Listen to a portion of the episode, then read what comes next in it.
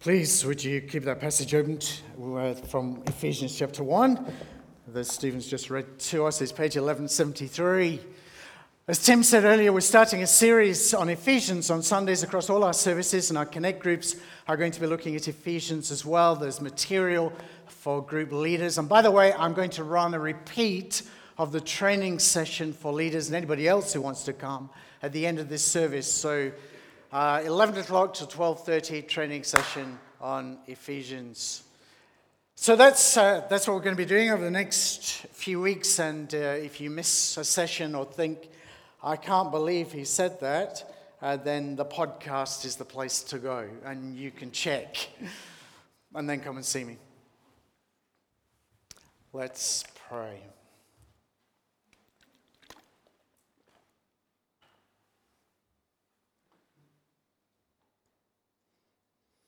Father, you've spoken to us and you continue to speak to us through your word. And we ask now, Father, that you will so move our hearts and our minds that we're res- responsive to what you're saying to us. And we ask this in Jesus' name. Amen. As Christians, we're people of hope, aren't we? We have hope for this world.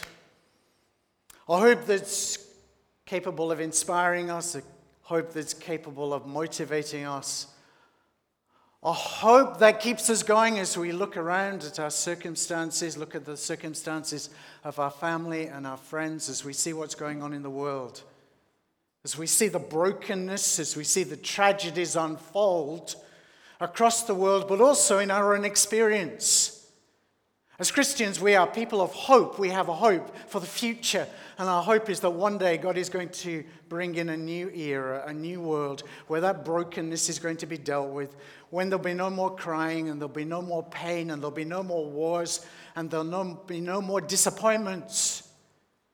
When that hope will be realized in our experience and in the experience of the entire world. That's our hope. Sometimes that's the hope that gets you out of bed in the morning, isn't it? Sometimes that's the hope, it's the only thing that you've got when you see your family disintegrating, when you see relationships breaking down, or when you look at the bigger picture of the refugees across the world and you look at war and you look at suffering. And as you tremble sometimes at what you see going on, you know that you have a hope. And we know that that hope is true because God has told us. We hold on to it because God has said that to us. Chapter 1 and verse 9 says this. Have a look at it. He has made this known. He has done it. We didn't get it by looking at the tea leaves. We didn't get it by reading the economics textbooks. We didn't get it by looking at the latest political movements that are going on by the latest scientific developments.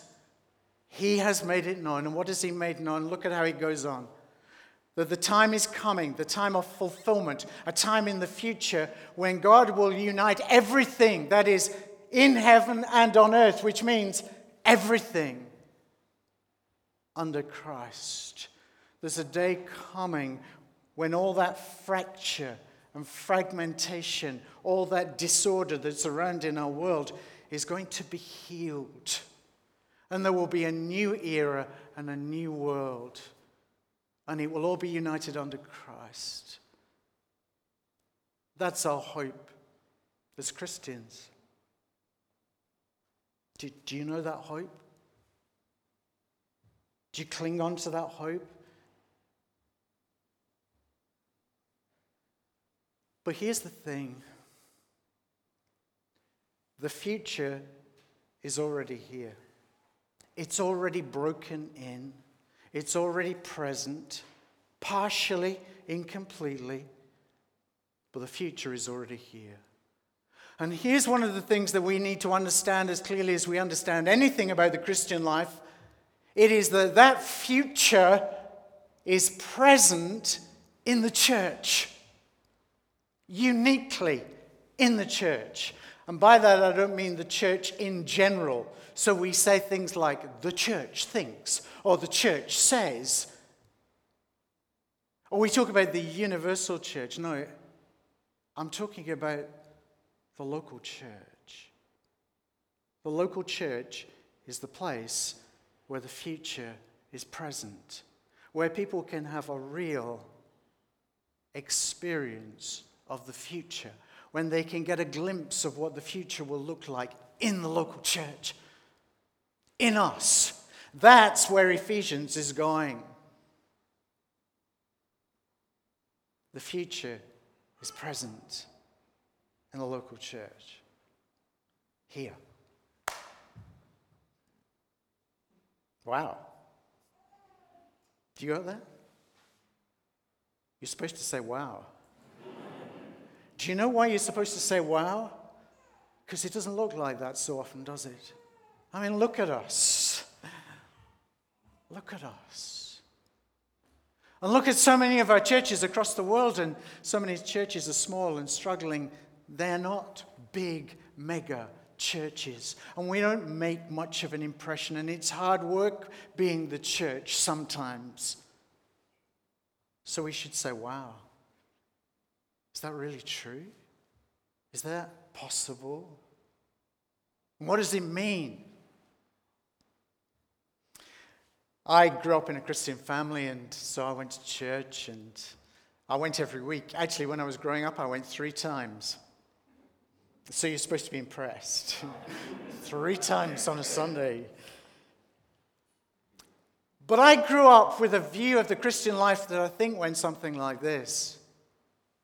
The most important thing is for an individual to give their life to Jesus Christ. And by the way, I still believe that.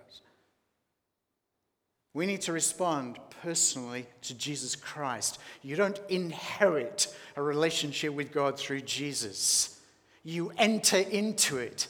It involves, maybe over a period of time, but it involves a decision that we make to personally respond to Jesus and the fact that He's Lord.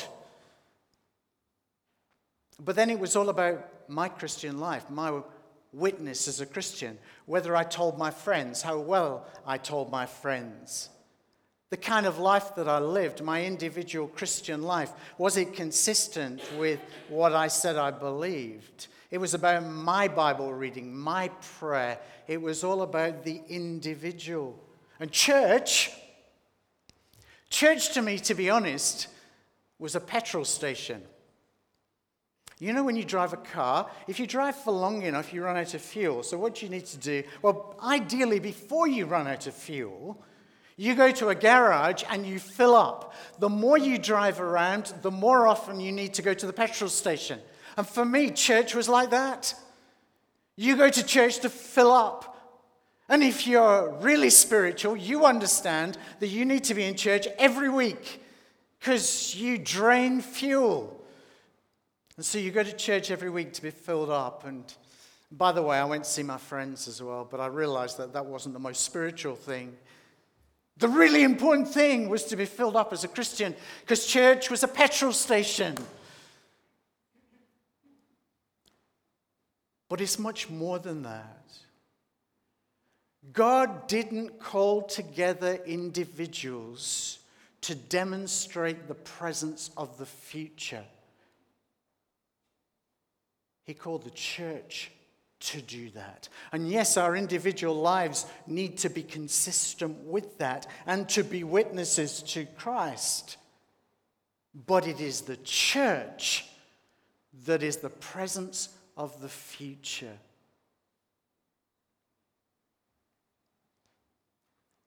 The church is called to be a witness to the future because the future has already broken in here and now amongst us. And we demonstrate that.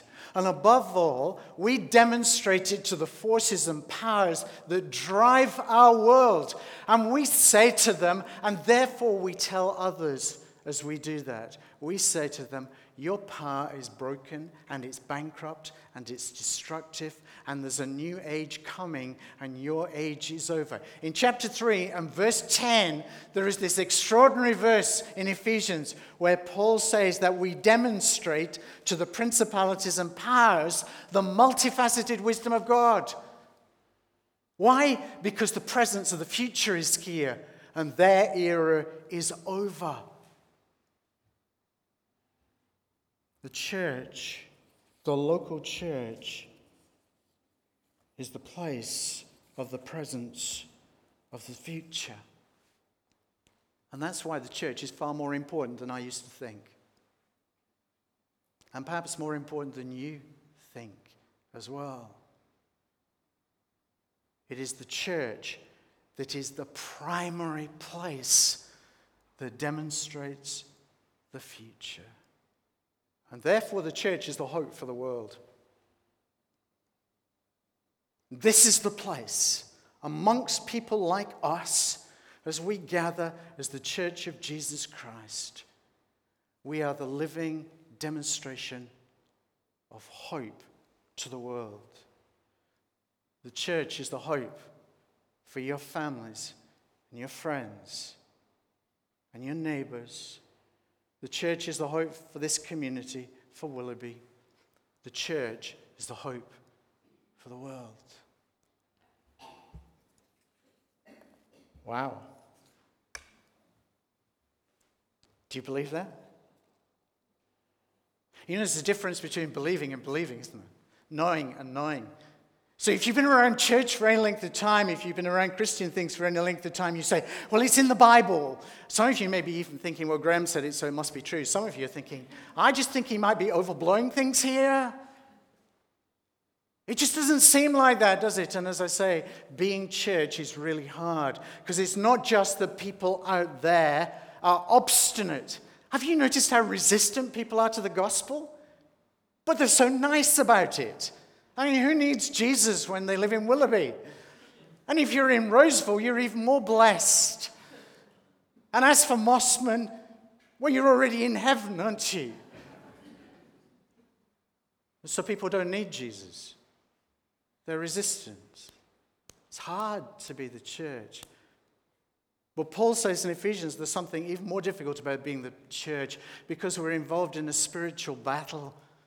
In chapter 6, he has this description of how we're involved in spiritual warfare. Behind everything, there is spiritual opposition, principalities, powers engaged against us. It's hard being the church, so how can we possibly be this demonstration of the future? How can we be the hope of the world? Would you please have a look at um, the text? Let's go to the text. Here's the first thing that we need to know if we're going to be this people, if we're going to be the church. We need to know that this is God's doing all the way through. God makes the church. God leads the church. God inspires the church. God calls the church into existence. God equips the church. So have a look at what he says in verse 4. It says, We have been chosen. He chose us in him, that is, in Christ. God did it. Why are we here? Why are we the Church of Jesus Christ here at St. Stephen's? Well, it's because behind everything, God did something. And he did it, you notice, before the foundation of the world. So it's not because you woke up one day and thought, hey, this is a really smart move. I'll become a Christian and become part of the church. Or because a group of us got together and say, hey, wouldn't it be a good idea if we formed the church? We were chosen in Christ before the foundation of the world. It's His doing, it's because of His purpose, and it comes out of His purpose to adopt us as His sons and daughters. Notice what it goes on to say. Before the foundation of the world to adopt us as his sons, sons and daughters in love. Verse 5 He predestined us for the adoption to sonship through Jesus Christ. How can we do this? Because God's chosen us. That's why. Number two, because He's redeemed us. Verse 7 In Him we have redemption. Redemption is a rescue word. Some of you will know the story in the Old Testament of the children of Israel, and there they are, they're in Egypt, and they're captives, and they can't escape, and they've been enslaved, and they're beginning to, to experience genocide. The Egyptian leadership wants to wipe them out. And there's nothing they can do. They're slaves. And God works and rescues them. That's redemption. Paul says here that redemption, you'll notice, is the forgiveness of sins. And I think some of us hear that phrase, forgiveness of sins, and think, hey, you know, last week I was just not very nice to my neighbor. That was a sinful thing to do, so I need to be forgiven. Or I cheated on my tax return. Or I, I did this, that, or the other, or it may even be a more serious in our books sin. And, you know, we have the forgiveness of sins. Well, it includes that, but forgiveness of sins means redemption. That is, it's about being rescued from a way of life from which we can't escape unless God does something that sets us in opposition against God, that makes us his enemies, and puts us under the control of spiritual forces we cannot control. And if you want to look at what that looks like, then you can read ahead to chapter 2. Because chapter 2 says, I want you to remember what you were before Christ redeemed you. Redemption, the forgiveness of sins, is about our life being turned around. And it happened, notice the phrase, through his blood. That is through the death of Jesus. It involved the sacrifice of Jesus to set us free. God did it in Christ, chosen, redeemed. Thirdly, He's made us, God has made us His inheritance. Verse 11, in Him we were also chosen. This is a different kind of chosen. This means that God has made us His inheritance. At one stage in my life, I, I, I, hoped that one day I might receive an inheritance. I didn't know who was going to leave me this inheritance because none of my family were rich. But you know, I would read about people getting inheritances, and I thought, well, maybe one day I'd get an inheritance. Some of you may have been fortunate enough to receive an inheritance. And you say, wow, that's great, isn't it? Some of you may be looking forward to receiving an inheritance. Some of you may be a bit conflicted about it because somebody's going to have to die before you receive your inheritance. But anyway, we won't go there. Do you know God has an inheritance that He's looking forward to? Do you know that? That's a strange thought, isn't it? How could God need anything? How could He ever have any kind of inheritance? What, what does that mean? Let me put it like this God looks forward to a day when he will receive his inheritance. And he's working for that day. He's putting all his energy into the preparation for that day. Do you know who his inheritance is? It's us. Us. We are his inheritance, and therefore we are valued and therefore, he is working with his power to bring about the completion of that inheritance. Chosen, redeemed, God's inheritance, and then he's done the Stevie Wonder. You know that song, Signed, Sealed, Delivered?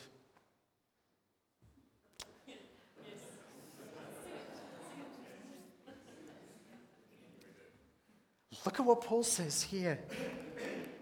He says in verse 13, You also were included in Christ when you heard the message of truth. That is, you responded to the gospel.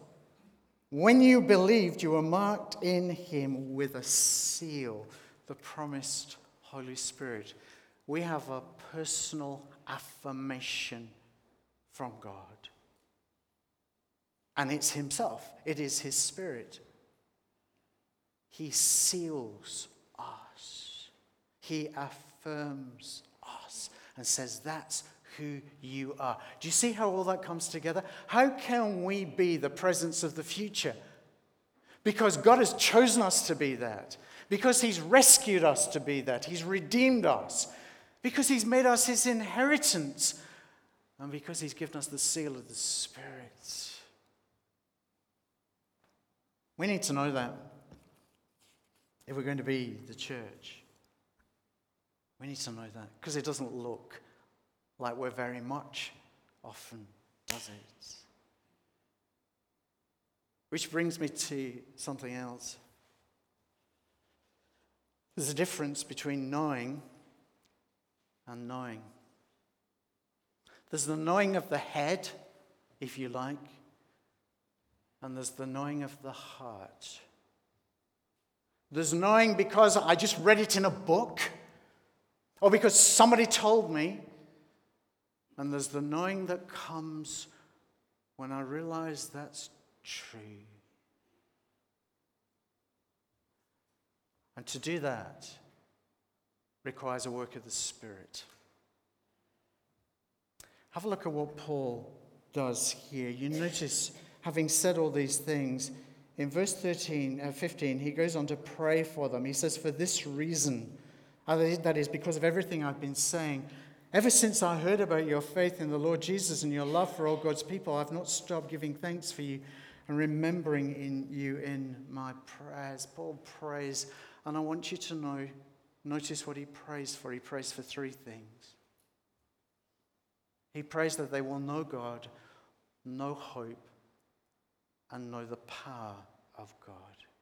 And the knowing he's talking about is not just the knowing in the head, it's the knowing that comes from a work of the Spirit that makes it real to us. He prays, first of all, that they will know God. Verse 17, I keep asking the God of our Lord Jesus Christ, the glorious Father, that he may give you the spirit of wisdom and revelation. That's the Holy Spirit, so that you may know him better. It's possible to know, but not to know. And that's true of God. At the heart of what it means to be a Christian is a personal relationship with God. It is to know Him. But it's possible to know a great deal about God, but not actually to know Him. You can go to theological college. You can read the Bible from cover to cover. You can read it backwards and forwards. You can understand all kinds of things and never know God because you know a lot about God, but you don't know Him. And the knowing that will sustain you, and the knowing that's real, and the knowing that is truly authentic is a knowing that comes from the work of the Spirit. You know with your head, but you know with your heart as well. And that's what Paul prays for. We don't just peddle ideas about God.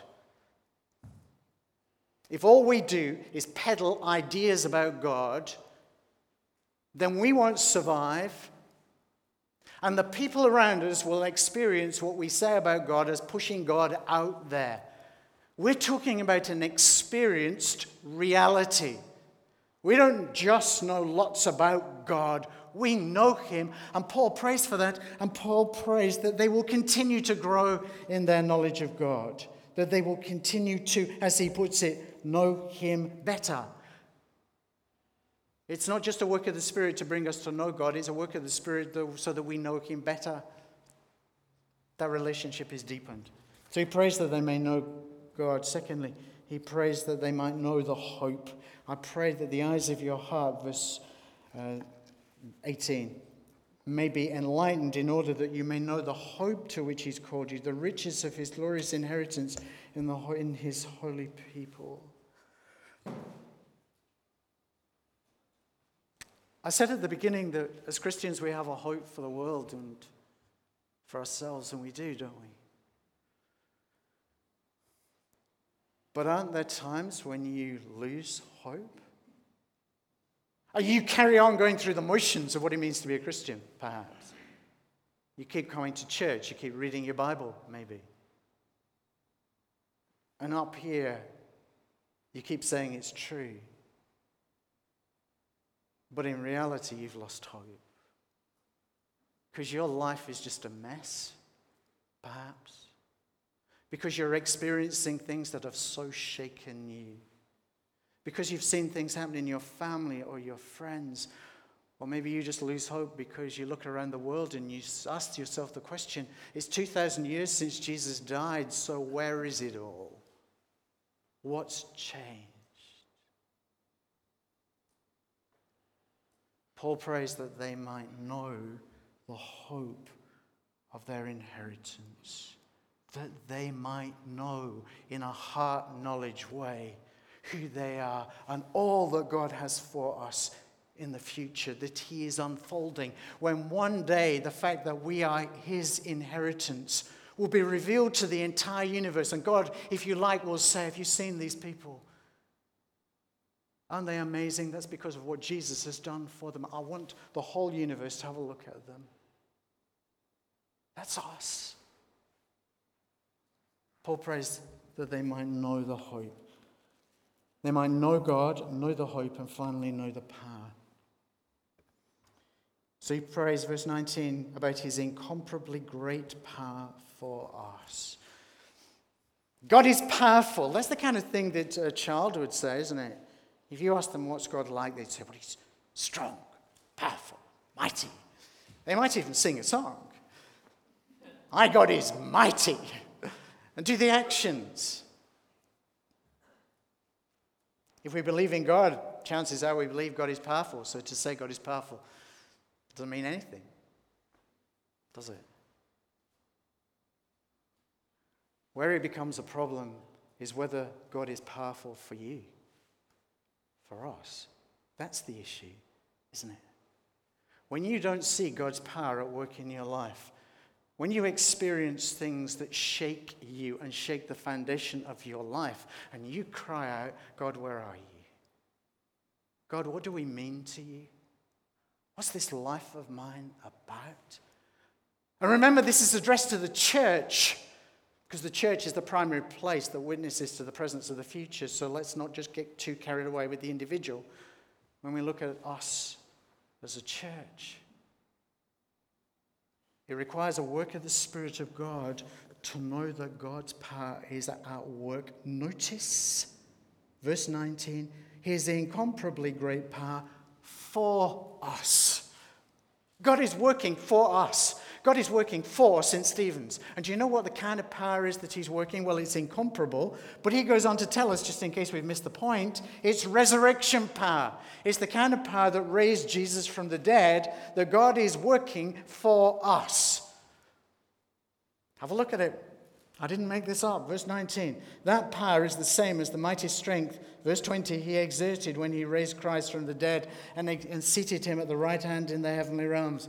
I mean, that's pretty impressive, isn't it? God raised Jesus from the dead. He conquered death, he conquered sin. He's been raised above every power and every authority. That's quite impressive power. God is working for us. It needs a work of the Spirit to know that because it doesn't look like that a lot of the time. So he prays then that they might know God through a work of the Spirit, know the hope through a work of the Spirit, and know the power.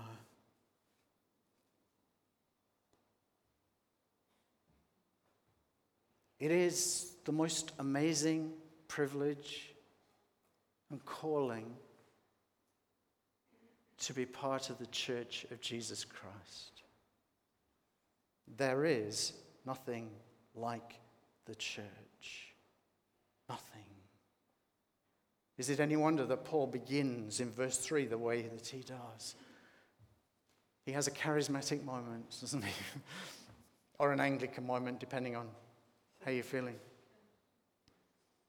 Praise be to the God and Father of our Lord Jesus Christ, who has blessed us in the heavenly realms with every spiritual blessing in Christ. Because he chose us, because he redeemed us, because he has made us his inheritance, because he sealed us with the Spirit. He hasn't left anything out. Every spiritual blessing in Christ. The church is the presence of the future.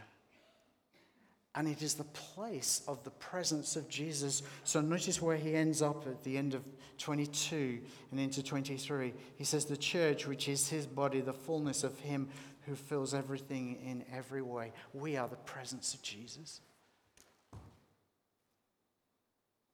It needs a work of the Spirit to see that because it doesn't look like it so often. Our privilege and our calling is to be what God has called us to be. We need to be the church.